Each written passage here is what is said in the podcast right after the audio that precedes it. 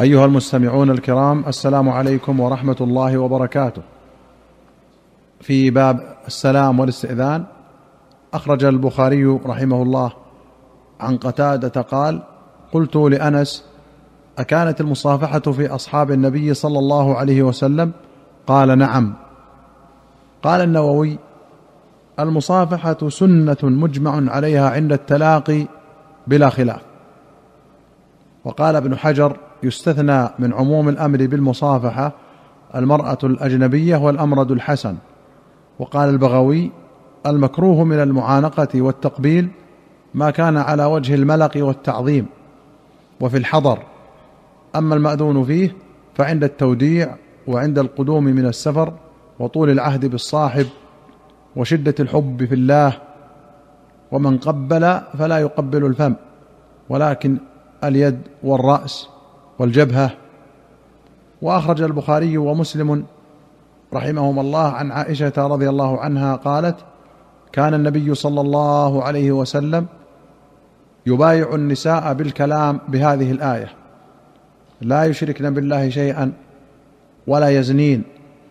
وما مست يد رسول الله صلى الله عليه وسلم يد امرأة إلا امرأة يملكها. وفي رواية كان المؤمنات إذا هاجرن إلى النبي صلى الله عليه وسلم يمتحنهن بقول الله يا أيها الذين آمنوا إذا جاءكم المؤمنات مهاجرات فامتحنوهن إلى آخر الآية. قالت عائشة فمن أقر بهذا الشرط من المؤمنات فقد أقر بالمحنة.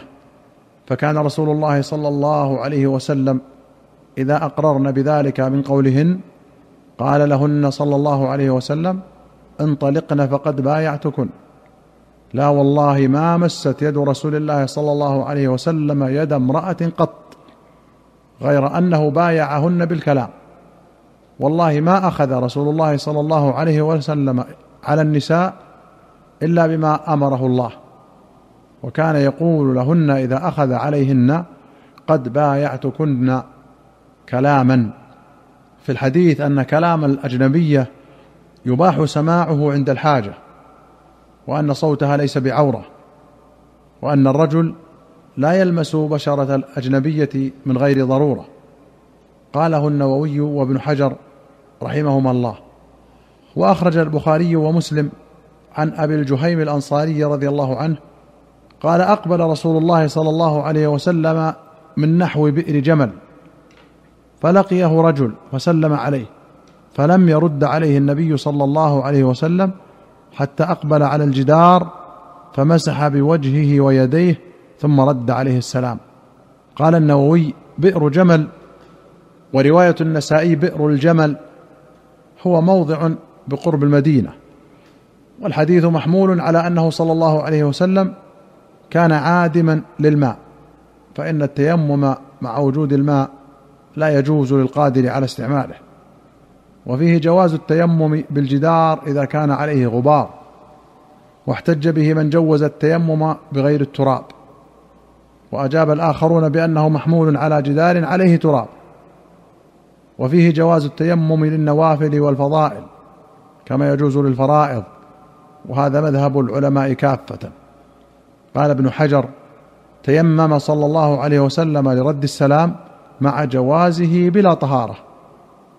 قيل يحتمل أنه لم يرد رفع الحدث ولا استباحة محظور وإنما أراد التشبه بالمتطهرين كما يشرع الإمساك في رمضان لمن يباح له الفطر أو أراد تخفيف الحدث بالتيمم كما يشرع تخفيف حدث الجنب بالوضوء.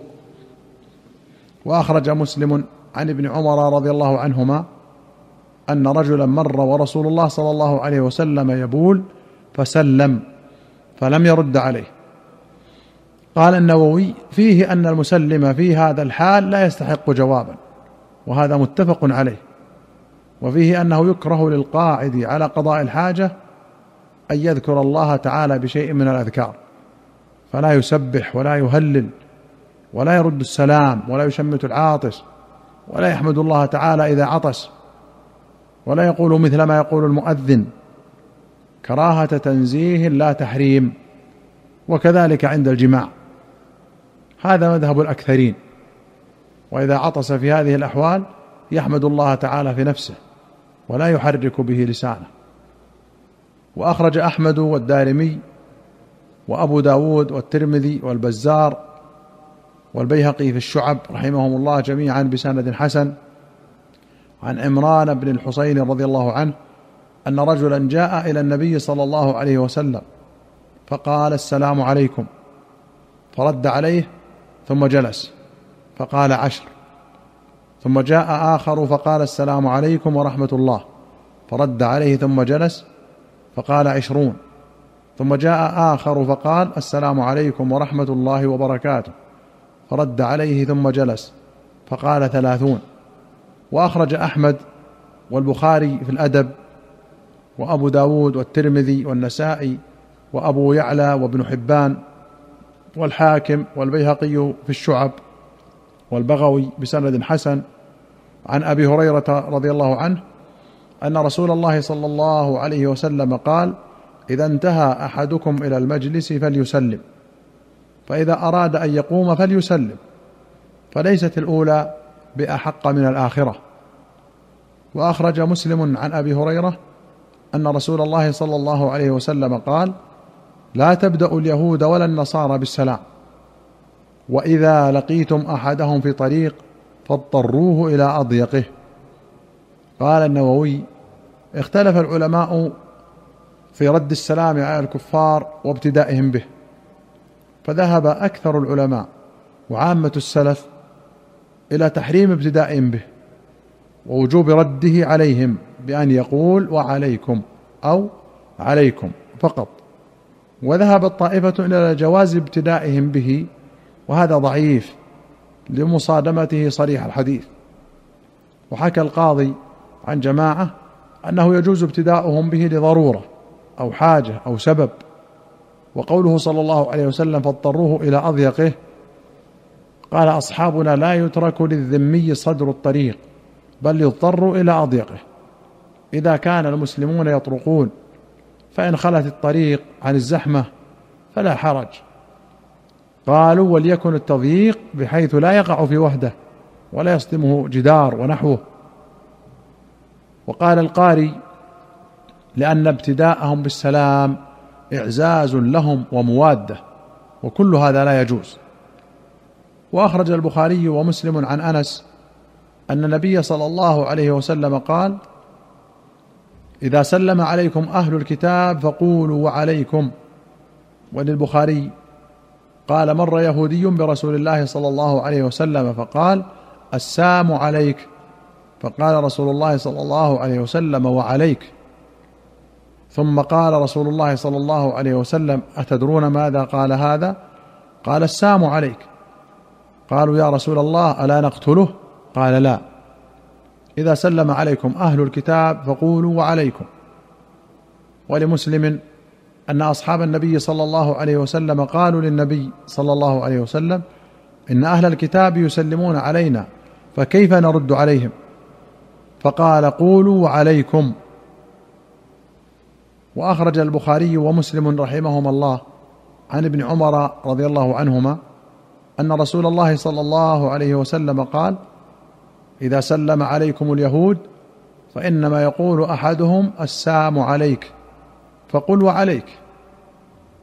وأخرج البخاري ومسلم عن جابر رضي الله عنه قال أتيت النبي صلى الله عليه وسلم في دين كان على أبي فدققت الباب فقال من ذا؟